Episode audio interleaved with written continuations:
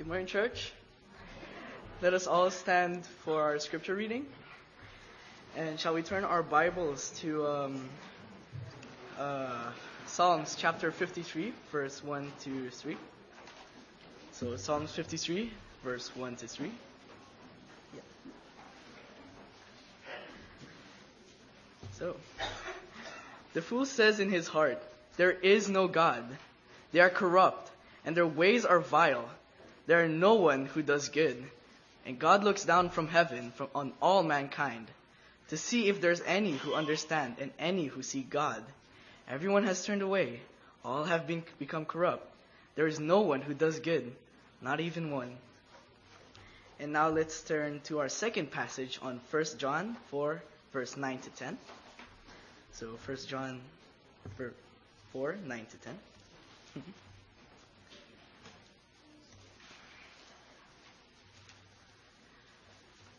says, This is how God showed his love among us. He sent his one and only Son into the world that we might live through him. This is love. Not that we loved God, but that he loved us and sent his Son as an atoning sacrifice for our sins.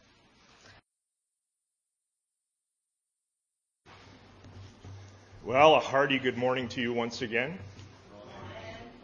Let's uh, take time to pray and ask God's blessing as once again we open the Bible and look into His Word together. Let's pray.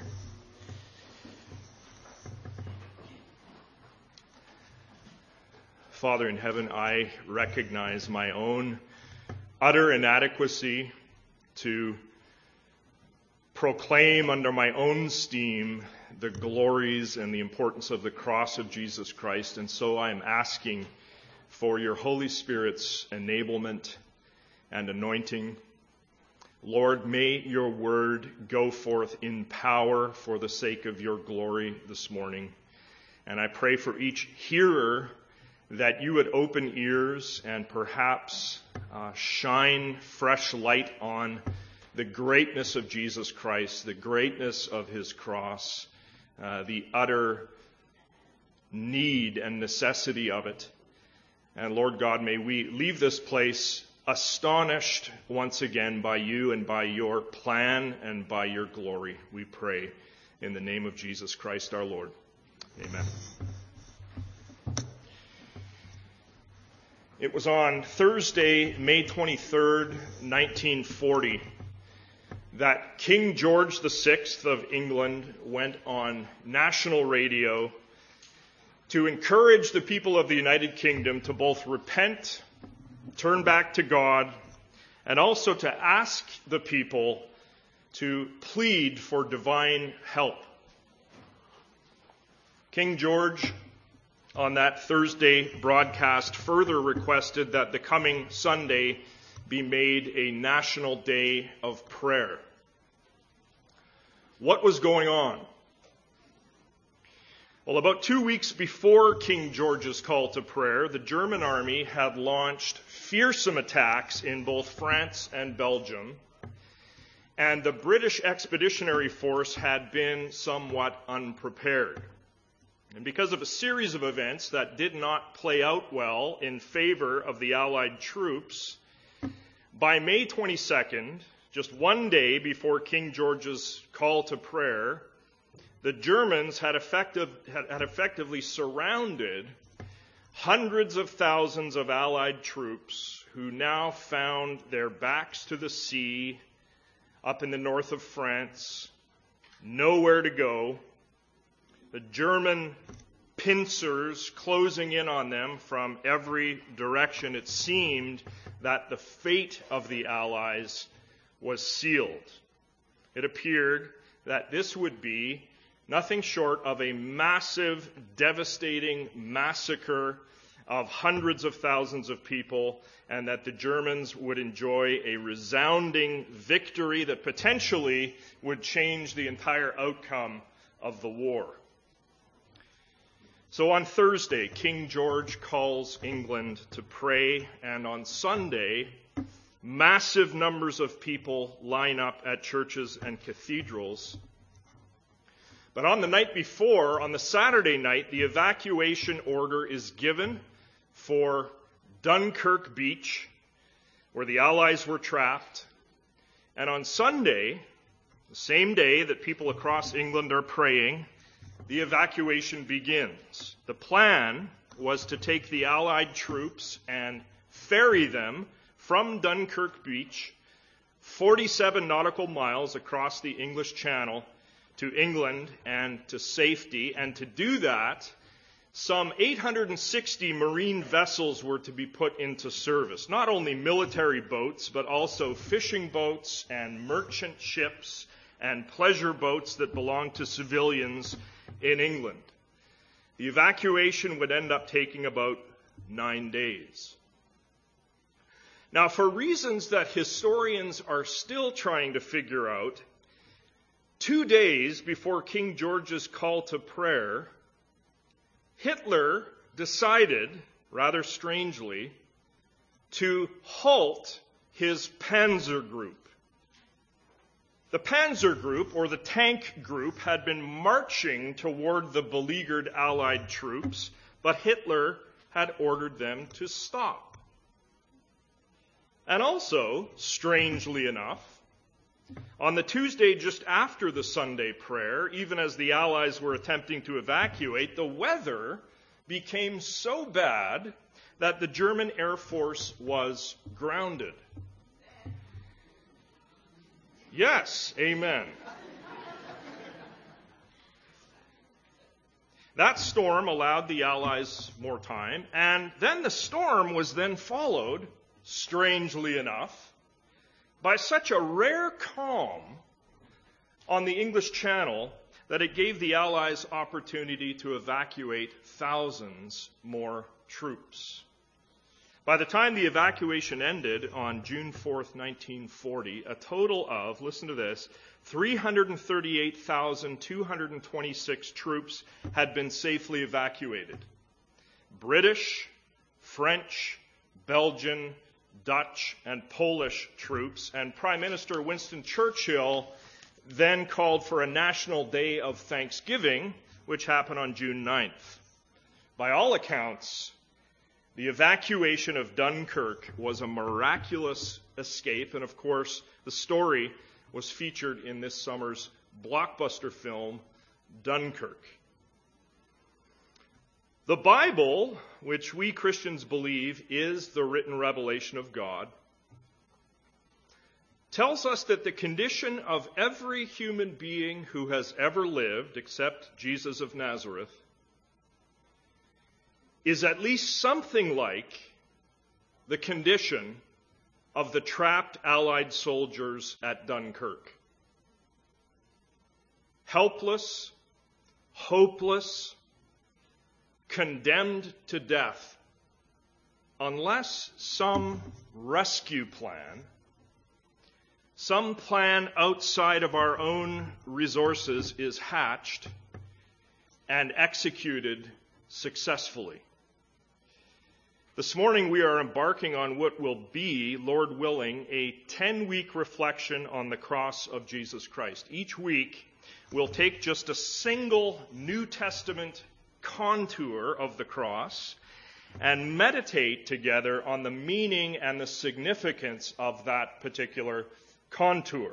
You'll notice in your bulletin, and I'll refer you there, that we have given you an insert today which looks a little like a, a crossword puzzle, a small crossword puzzle. The title, Crosswords, is of course intentional. On that crossword grid, you'll see there each contour of the cross that we are going to be discussing over the 10 weeks. And today's word, that word plan, is highlighted because the, the modest goal today is to open this series by talking about our predicament as human beings and the glorious plan that our triune God has hatched to get us out of the predicament. Next week, you're going to see the word sacrifice highlighted in bold letters because the cross as sacrifice is going to be our focus, and so on and so forth. The words, you'll notice, are all connected in the style of a crossword puzzle because, as we're going to see, each contour or each concept of the cross is interconnected, is interrelated in a sort of organic way with the other ones. One way we can think of the cross, at least with the New Testament in our hands, is that the cross is sort of like a single diamond but with many sides on it that each connect to the others and relate to the others in one way or another. The cross is about sacrifice, but it's also about reconciliation, and it's also about redemption, and it's also about conquest, etc. So each week the plan is to hold up the single diamond that is the cross, but just to look at a single aspect of it like propitiation, or substitution or justification or whatever it is. Now, just a few moments ago, we said that the condition of every human being who has ever lived, save Jesus of Nazareth, is at least something like the condition of the trapped Allied soldiers at Dunkirk. Helpless, hopeless, condemned to death unless some rescue plan outside of our own resources is hatched and executed successfully. Let's begin here this morning by talking about the bad news, about our actual predicament as that predicament is described in the revelation of God in the Bible. We, we begin by simply noting with Dorothy Sayers that there is an undeniable, deep interior dislocation at the very center of human personality. A deep interior dislocation at the very center of human personality. How? Why? Well, the teaching of Scripture is that the first man on the planet, Adam, was appointed by God to be the representative head of all human beings. So that Adam's defiance of God in the Garden of Eden has affected each and every one of us in a very real and in a very profound way. As a consequence of Adam's sin, each of us has been born into a condition called sin. We are born sinners.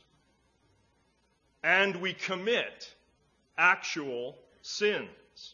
This is the Christian doctrine of original sin, which the poet W.H. Auden called the error bred in the bone. And we touched on original sin during our sermon a few weeks back on Psalm 51, especially when we were looking at Psalm 51, verse 5. To quote again the helpful definition, I think, of original sin given to us by J.I. Packer, he says, Sinfulness marks everyone from birth, and there is the form of a motivationally twisted heart prior to any actual sins. Packer says this inner sinfulness is the root and source of all actual sins. And the sinful condition derives to us in a real, though mysterious way, from Adam, our first representative before God. As Packer goes on to say, Listen to this. We are not sinners because we sin. Rather, we sin because we are sinners. Born with a nature enslaved to sin. The hard truth of the matter, friends, is that I was born and you were born already bent toward sinning. Sinning against our neighbors and sinning against God. The human race, to quote John Henry Newman, is out of joint with the purposes of its creator. And the undeniable proof of that fact, says Newman, can be found in the mutual alienation of people. I mean, think of this for a moment, as Fleming Rutledge has pointed out in her book on crucifixion. No matter how inclusive we want to claim to be, there will always be somebody that we want to exclude, no matter who we are. The mutual alienation of people. Newman says the proof of original sin can be found in pervading idolatries amongst people and he says, in the aimless courses and random achievements and acquirements of people, and in their short duration on this earth. Original sin, he says, can be found in the dis- disappointments of people, in the success of evil in the world, in the mental anguish of people and in the various corruptions amongst human beings. Human beings, after the fall of Adam, have been born into this condition called sin, and we all commit sins, plural, willfully. The Bible has a host of descriptions for sin. Let me take you on something of a whirlwind tour of the way sin is painted in the Bible, and here I'm helped in particular uh, by the theologians Cornelius Plantinga and Michael Bird. First of all, sin and sins are against God. We need to understand very carefully. Even if we commit a sinful action that we think is solely against a person or persons on this earth, it is against God for the reason that God has commanded us to love our neighbors as ourselves, and violating another person is therefore a breaking of God's commandment to love neighbor as self, which means it's against God. Sin is willful violation of God's law. Sin is a deliberate rejection of the designs that God has for humanity. Sin is contempt for the goodness of God. Sin is a perversion of God's gifts. Sins in the Bible are actions, yes, but they're also compulsions. Sin is something bent or twisted. Sin, in the memorable words of Michael Bird, is the Frank Sinatra syndrome. He says, Sinful humanity wants to raise and shake its puny fists against heaven and declare, I did it my way. Sin is lawlessness, and sin is faithlessness. Sin is missing the target. Sin is wandering from the path. It is straying from the fold. Sin is a hard heart and a stiff neck. Sin is blindness and sin is deafness. Sin, in the words of Cornelius Plantinga, is both overstepping a line and it is failure to reach the line. In other words, sin is both transgression and it is shortcoming. Sin is a spoiling of goods. Sin is staining a garment. Sin is evasion of the call of God.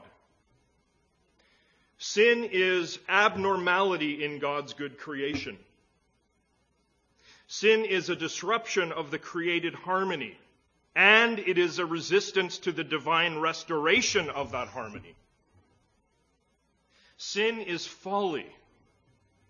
Sin is a crime. Sin is evil. Sin is an infectious disease that has attacked our spiritual immune system. Sin is fragmenting of the whole. Sin is pleasurable according to Hebrews 11:25. Our desire births sin, according to James 1:15. Sin permeates our intellect, our wills, our hearts. Michael Bird says this There is no cavern of our mind, no recess of our soul, and no room of our heart that is not infected with the deadly virus of sin. This is the judgment of the Bible. And listen, friends, where most of us almost automatically think of sins, plural, as acts we commit, the Bible goes way further than that and also describes sin, singular, listen, almost as if it's a personality, a wicked, dark, evil personality that has a life of its own. A totally malevolent agency. What do I mean? Listen very carefully to how sin is described in Scripture. God said to Cain in Genesis 4 7 that sin was crouching at the door, and that sin desired Cain, but that Cain must rule over sin.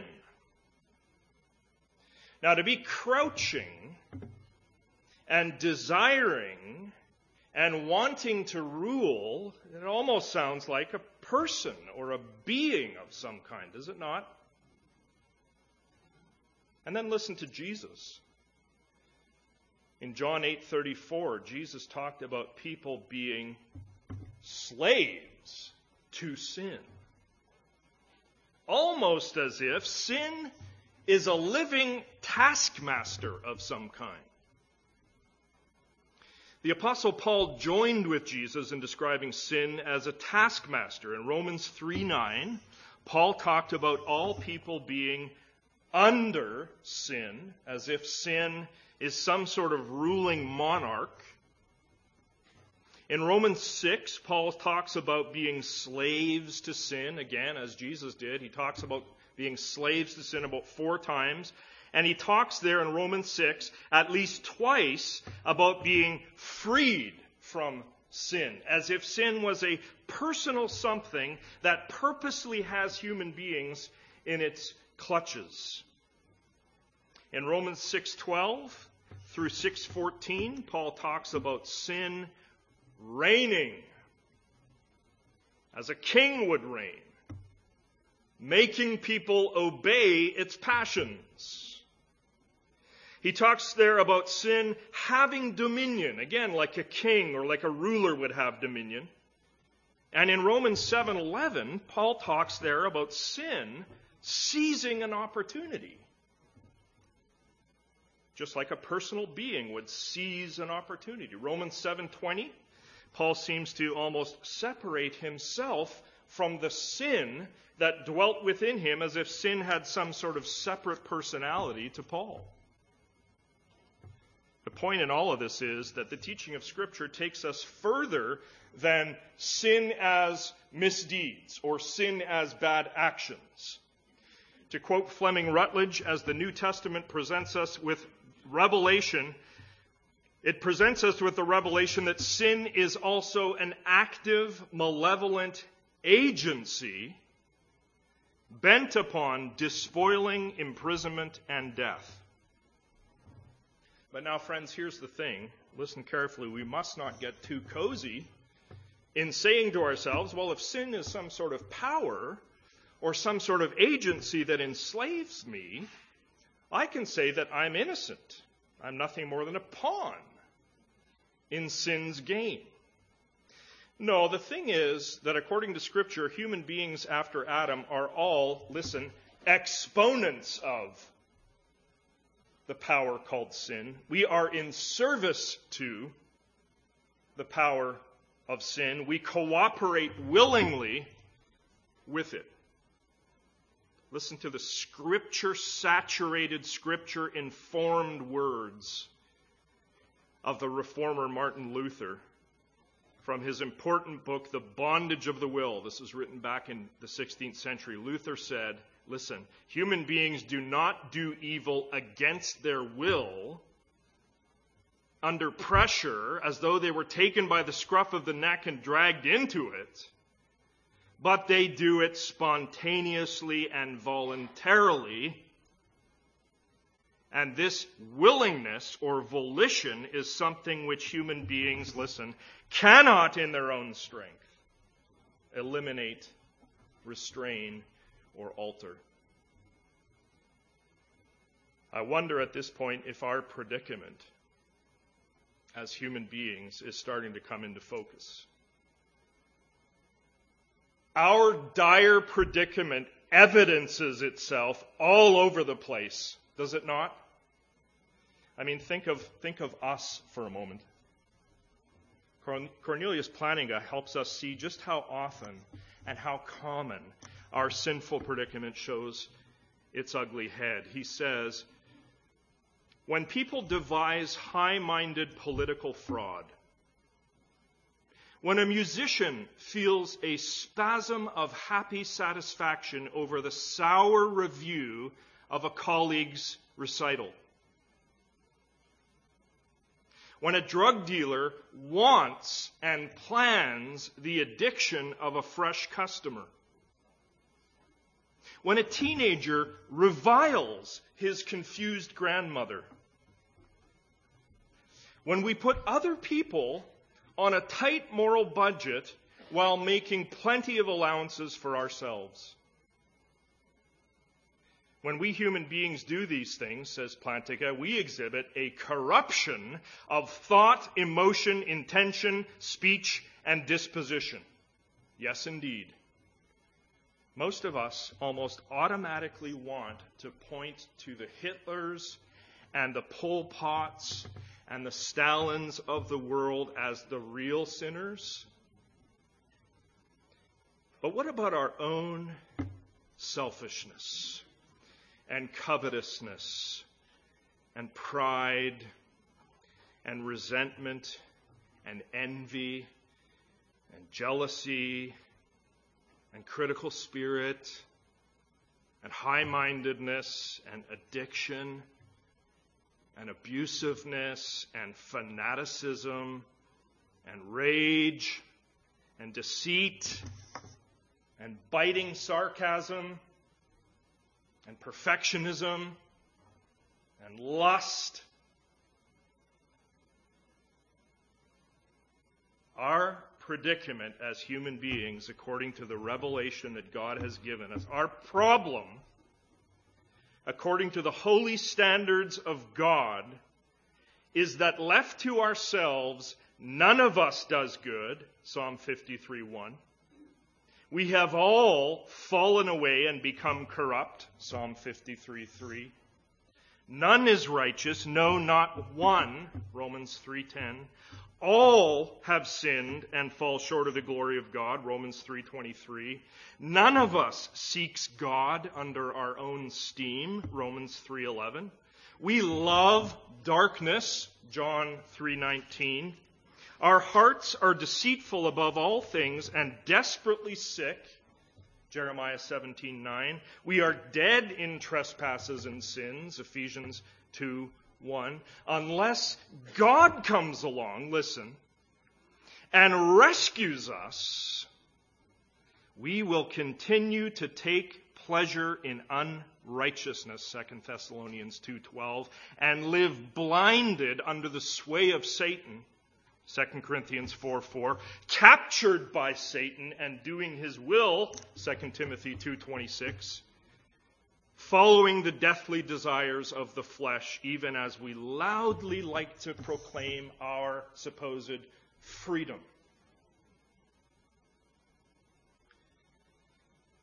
I wish that was the whole of our predicament, but it's not. Add to all of that the fact that God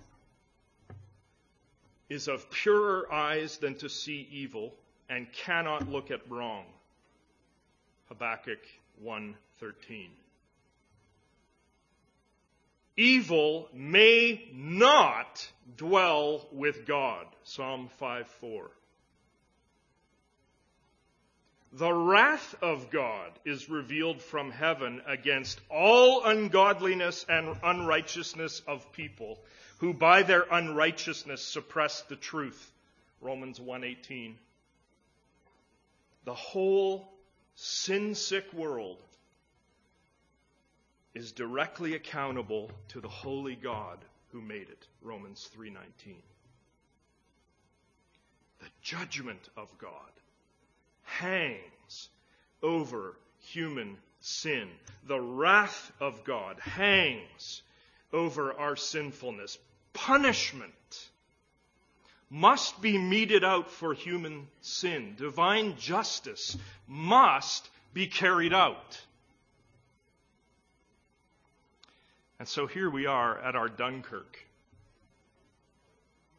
Our backs toward the sea, helpless, our fate seems sealed, and especially considering the fact that all of us are already dead in trespasses and sins, according to Ephesians 2:1, there can be no hope for corpses to save themselves.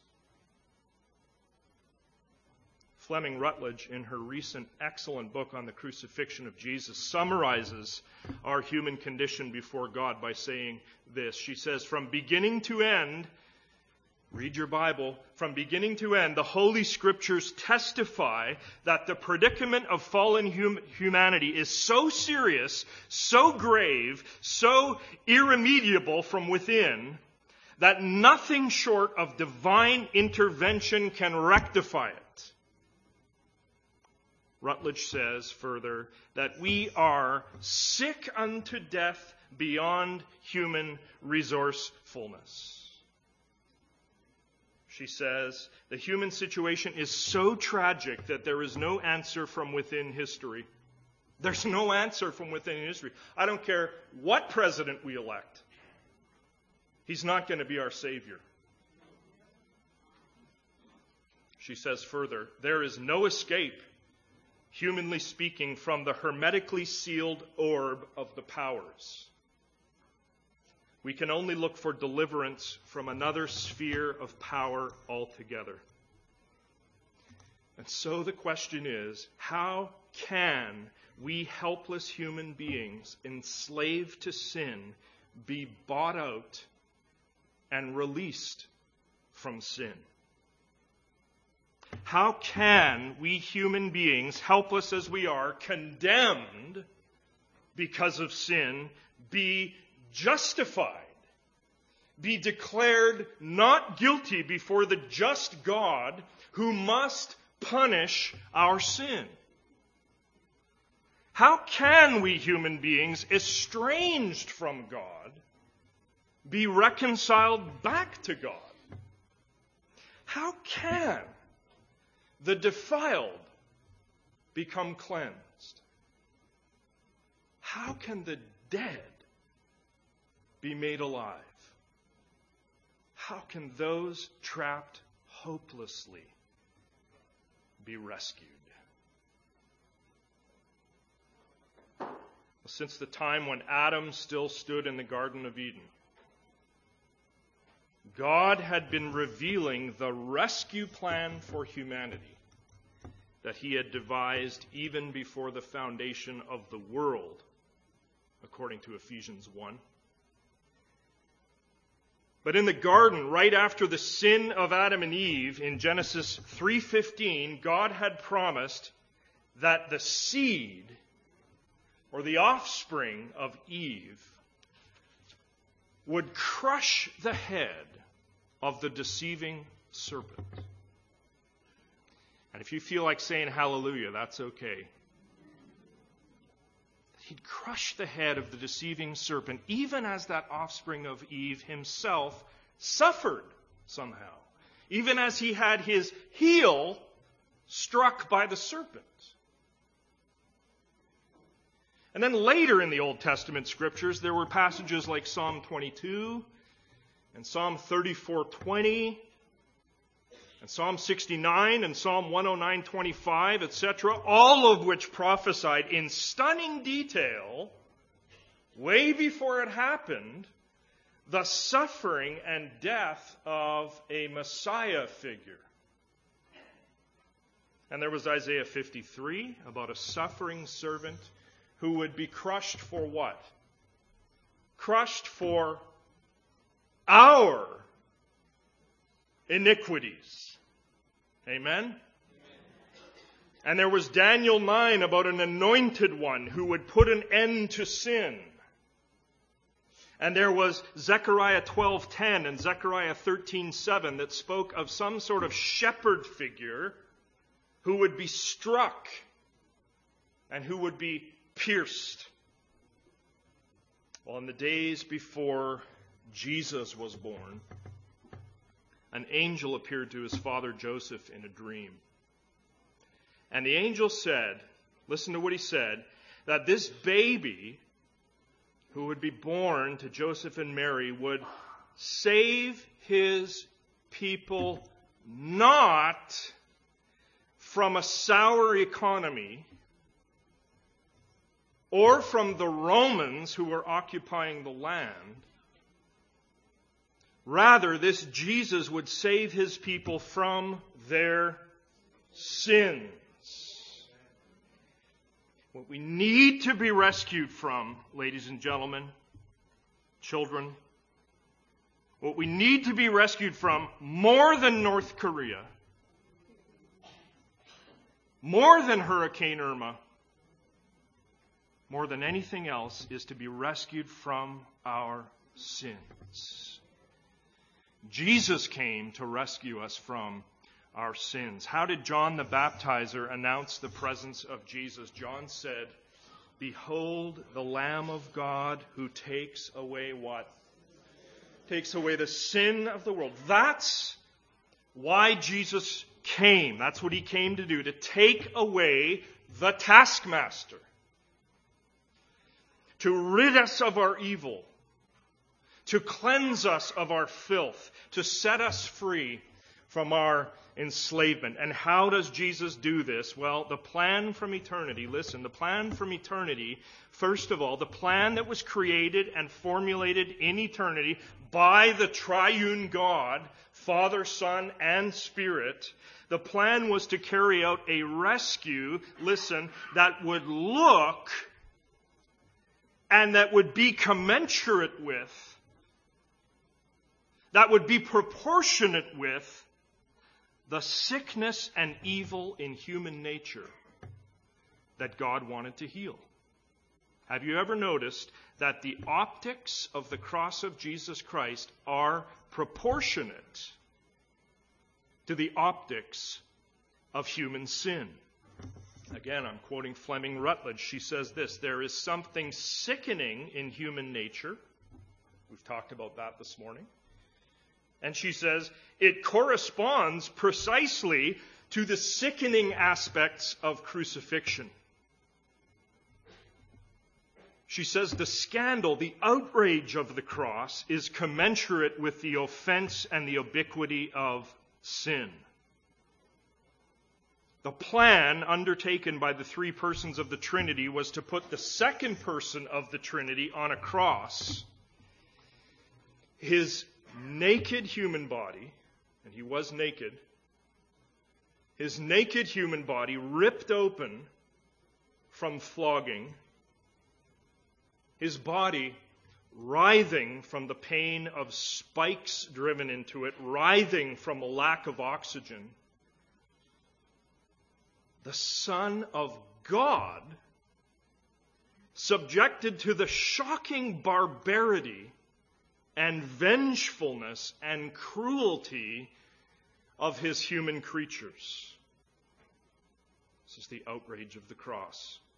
People mocking him and people spitting at him and people degrading him, people purposely causing him as much humiliation and as much dehumanization as they could. The, the optics of the cross, said God, the triune God from eternity, he said the optics of the cross would be proportionate to the optics of human evil.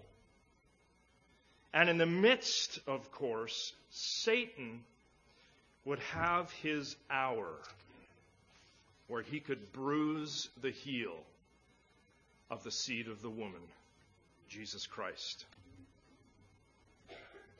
But of course, that's not all that was happening on the cross of Jesus Christ. No, aside from that, far above the evil of people,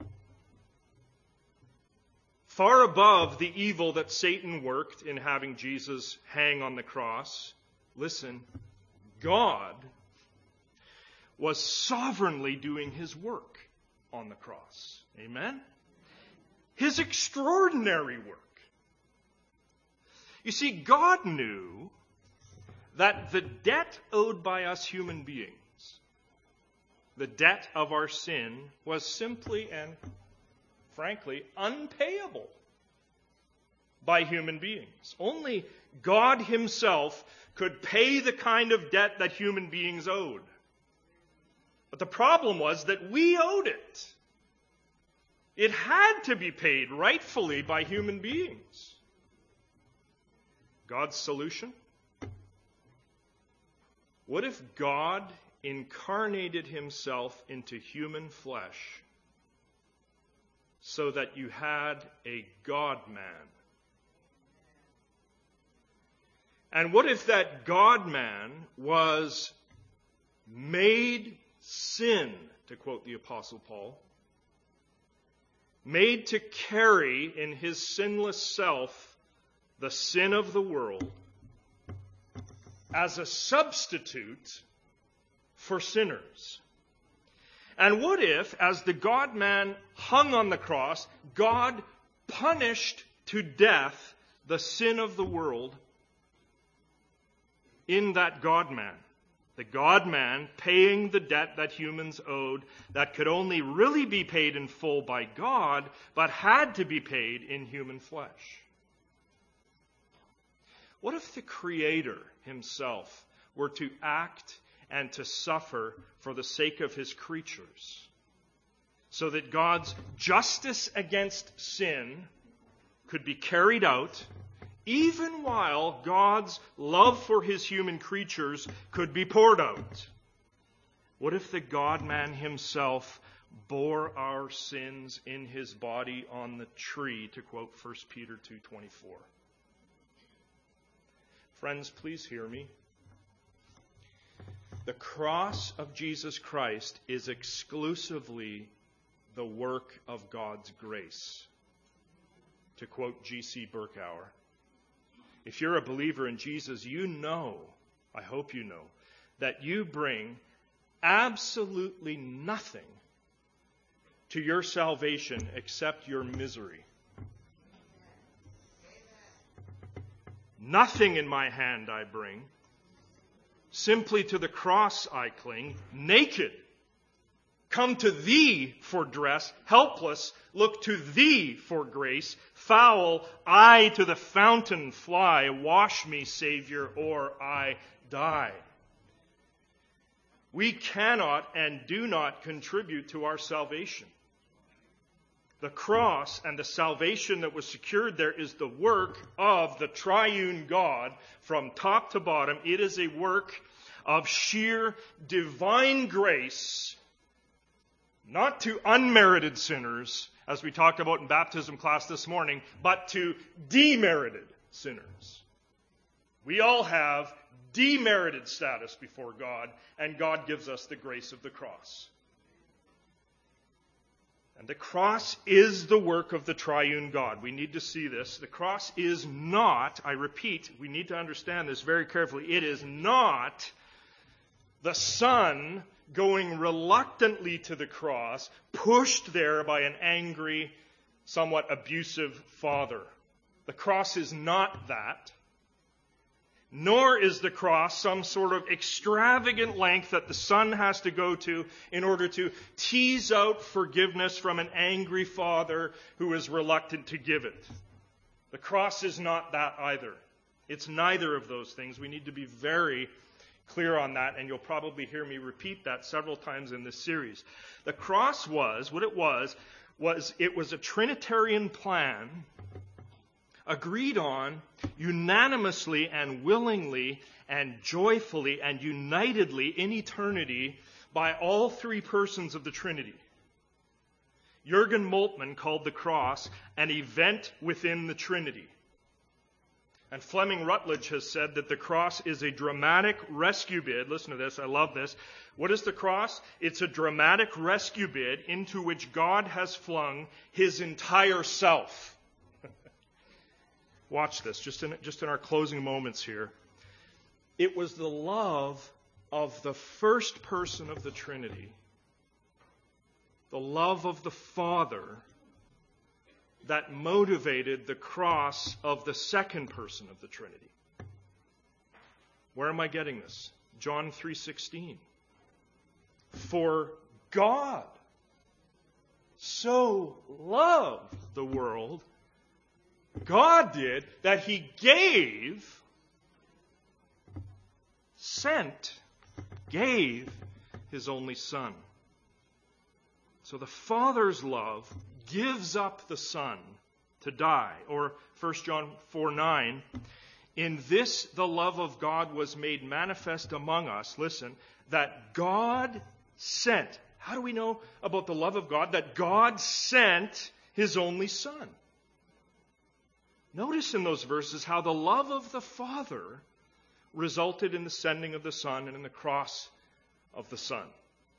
Notice also how close knit and unanimous Father and Son are in the cross. Watch this. Romans 8:32 says clearly that the Father, note that, the Father did not spare his own son, but gave him up for us all. So there, the Father gives up the Son or hands over the Son to death on the cross. Yet,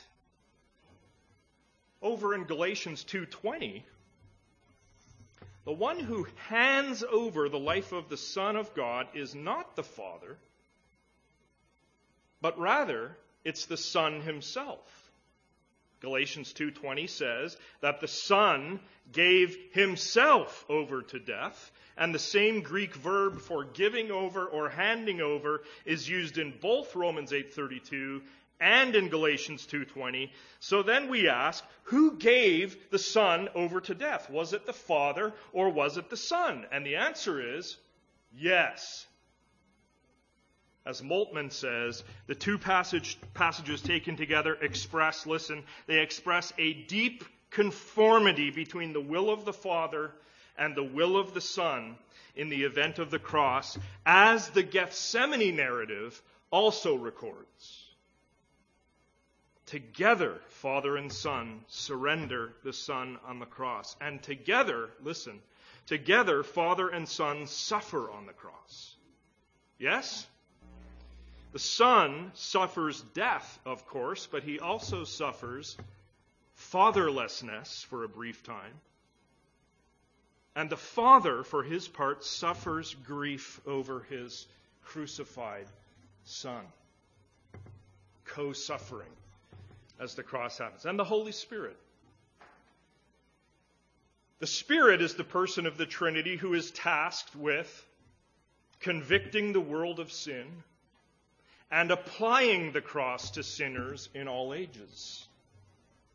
When one is regenerated by the Holy Spirit, born again by the Holy Spirit, salvation and life come because of Jesus on the cross, his blood and his work there.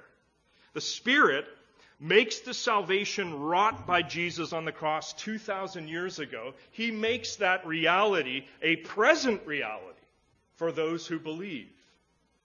The Spirit, willingly and with joy, what does he do? He draws constant attention to the Son of God.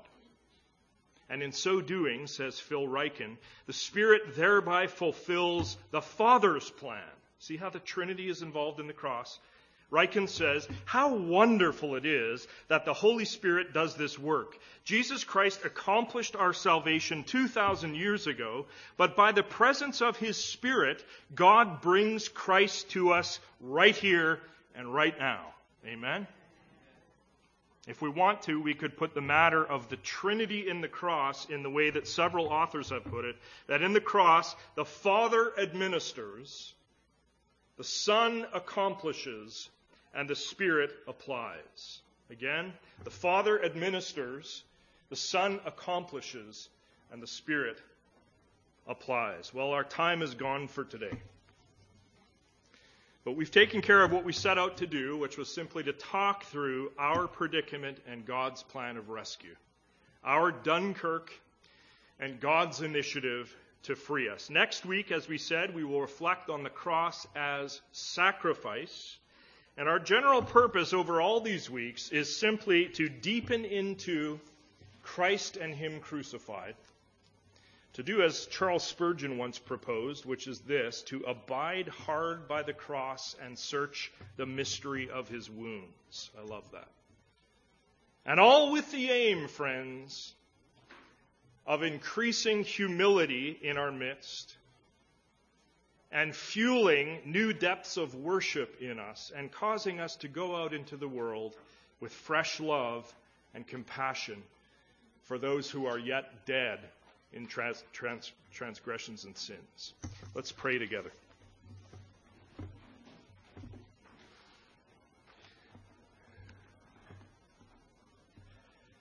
Father, we stand at the foot of the cross, broken amazed and astonished. We praise you and we give you the highest thanksgiving for planning and executing this rescue mission in Jesus Christ and his cross. It is the most important event that has ever taken place in all of history. And we pray over these coming weeks that we would deepen into the mystery, abide hard by the cross of Jesus Christ, and be transformed in the midst into people who love you increasingly. We pray in Jesus' name. Amen. May you lay aside every weight and sin which clings so closely. May you run with endurance the race set before you, looking to Jesus, the founder and perfecter of your faith, who for the joy that was set before him endured the cross, despising the shame, and is seated at the right hand of the throne of God. Amen. Go in peace.